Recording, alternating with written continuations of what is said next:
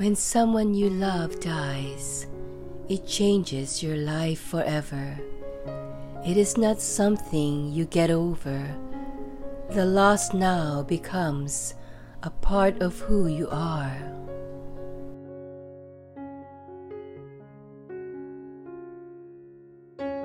The dishes sit dirty in the sink. My other work goes undone. My friends wait to hear from me. My energy for life is none.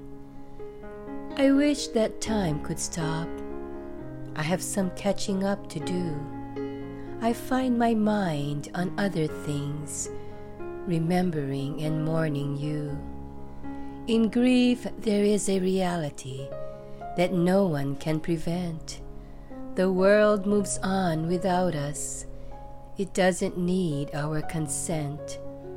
But when I am finally ready to join the world once more, I know that you are with me, just different than before.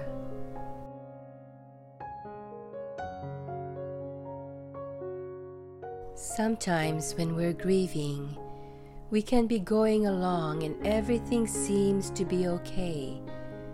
Then, out of nowhere, grief hits full force. These are not setbacks, they are just part of the grieving experience.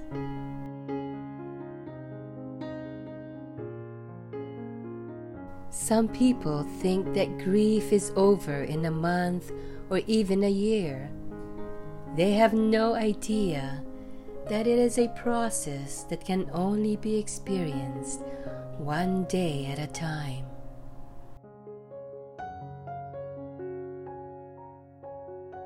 Grief is never something you get over.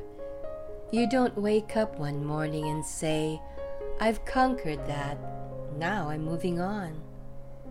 It's something that walks beside you every day, and if you can learn how to manage it, and honor the person that you miss, you can take something that is incredibly sad and have some form of positivity.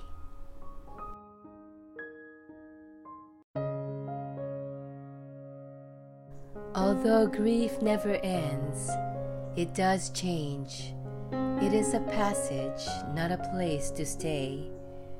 Grief is not a sign of weakness, but the price that we all pay for love.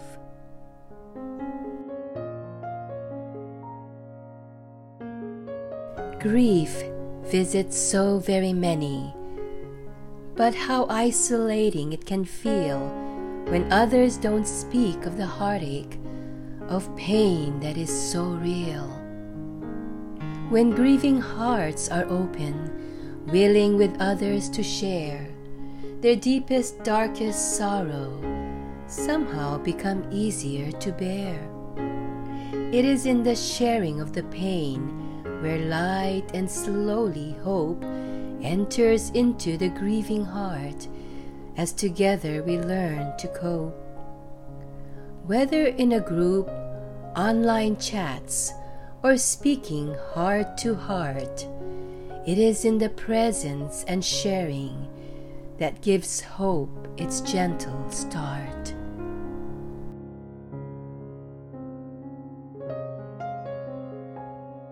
If you don't let it out, the grief becomes a scream trapped inside your soul, a constant cry in the dark, a sob you can never release.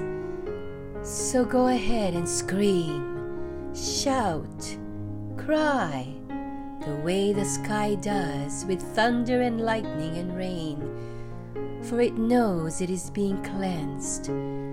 It knows that its storm is the only way to release the pain.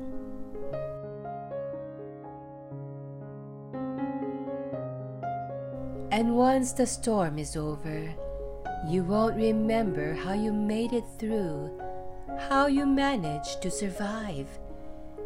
You won't even be sure, in fact, whether the storm is really over. But one thing is certain when you come out of the storm, you won't be the same person who walked in.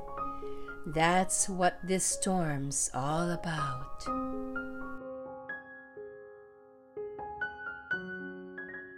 Anyone who has lost a loved one knows that you don't recover. Instead, you learn to incorporate their absence and memories into your life and channel your emotional energy toward others. And eventually, your grief will walk beside you instead of consuming you.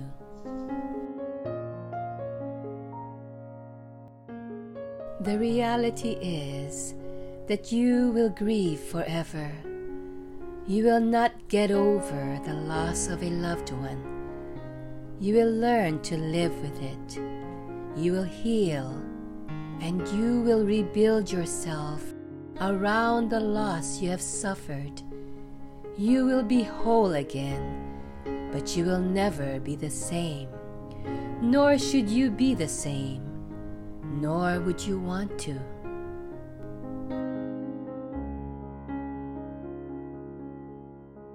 There is another side of grief where the tears still flow, not as often, where memories bring smiles, not just sadness, where blessings are recognized, not just struggles, where joy and peace are present, not just sorrow, where you are remembered, not just mourned.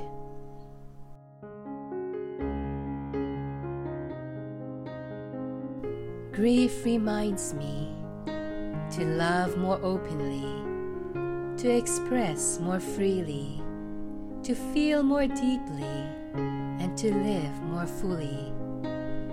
Grief reminds me of all that I have lost and all that I still have, of all that I was and all that I can be. Grief reminds me of the memories we made and the memories still to make, of what has been done and what is left to do. And grief reminds me that love never dies. One day, we will remember how lucky we were to have known their love with wonder, not grief.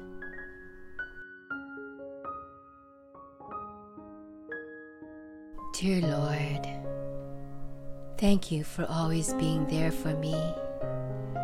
May you help me find a productive activity which honors the memory of my loved one and glorifies you.